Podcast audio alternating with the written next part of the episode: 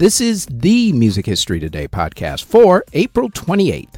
On today's show, a Tony Award winning musical closes, a Rock and Roll Hall of Fame inductee releases their first album, and a store opens up that changes the course of music history. First up, though, on this date in 1865, Giacomo Meyerbeer premiered the opera L'Africaine. In 1892, Antonin Dvorak's piece Carnival Overture premiered. In 1940, the Glenn Miller Orchestra recorded the song Pennsylvania 6 5000. In 1964, Elvis Presley released the song Viva Las Vegas. In 1965, Barbra Streisand's first TV show, My Name is Barbra, premiered, and Luciano Pavarotti made his opera debut. In 1969, Rock and Roll Hall of Fame inductees, the Chicago Transit Authority, later renamed to the name you now know them as, Chicago, released their debut album. In 1972, David Bowie released the song Starman. In 1975, John Lennon gave his final TV interview when he appeared on Tom Snyder's show, The Tomorrow Show. In 1976, Bruce Springsteen and the E Street Band became the first rock band to play the Grand Ole Opry since the Byrds did it back in 1968. In 1978, the movie musical about a radio station, FM, premiered. The movie's concept was later adapted and became the now famous TV show WKRP in Cincinnati. In 1985, Bryan Ferry released the song Slave to Love. In 1987, Tony Bennett's album, The Art of Excellence, became the first album to be released on CD instead of on LP records.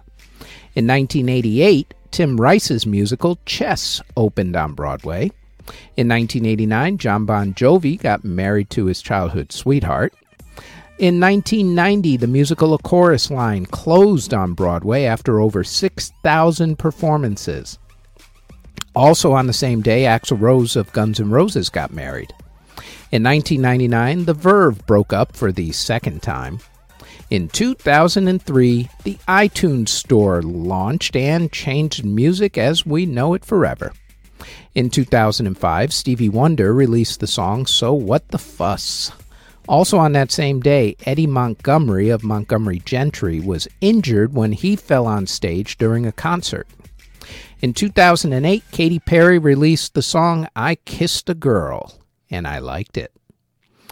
In 2017, DJ Khaled released the song I'm the One, Soundgarden started what became their final tour, and Brad Paisley released the first audio video album in country music when his album Love and War was released with 16 music videos for all those songs. In award ceremonies that were held on April 28th, in 1969, Kathy Taylor and Glen Campbell won at the Academy of Country Music Awards.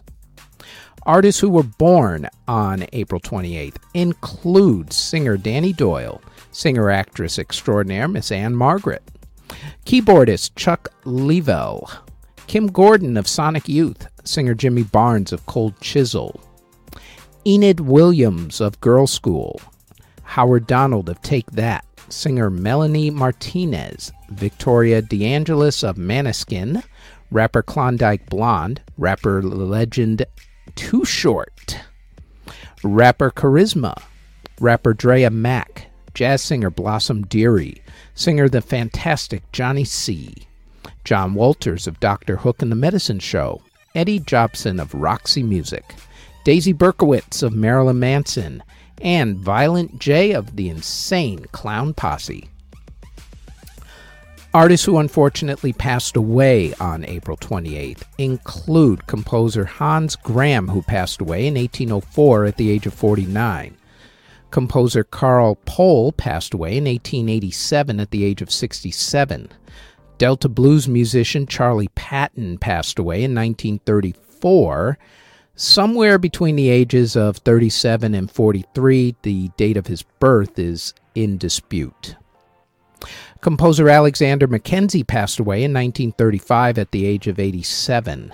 Composer Johannes Röntgen passed away in 1969 at the age of 70. Bassist Tommy Caldwell of the Marshall Tucker Band passed away in a car accident in 1980 at the age of 30. Meanwhile, in 1981, bassist Steve Currie of T Rex passed away in a car accident at the age of 33. Singer and actor Bert Van Dongen passed away in 1982 at the age of 66. Blues harmonica player Whispering Smith passed away in 1984 at the age of 52. Country singer B.W. Stevenson passed away in 1988 at the age of 38. Composer Walter Geisler passed away in 1999 at the age of 79. Jazz bassist Percy Heath of the Modern Jazz Quartet passed away in 2005 at the age of 81. Composer Ben, ben Zion Orgad passed away in 2006 at the age of 79. Band leader for The Tonight Show, saxophonist Tommy Newsom, passed away in 2007 at the age of 78. Singer Valeria Predescu passed away in 2009 at the age of 62. Country singer Vern Gosdin passed away on the same day, 2009, at the age of 74. Jazz saxophonist Jackie Kelso passed away in 2012 at the age of 90. Cellist Janos Starker passed away in 2013 at the age of 88. On the same day, bassist Lonnie Turner for the Steve Miller Band passed away from lung cancer at the age of 66. Guitarist Dennis Kamakahi passed away in 2014 at the age of 61. On that same day, violinist Idris Sardi passed away at the age of 75. In 2015, singer and guitarist Jack Ely of the Kingsmen passed away at the age of 71.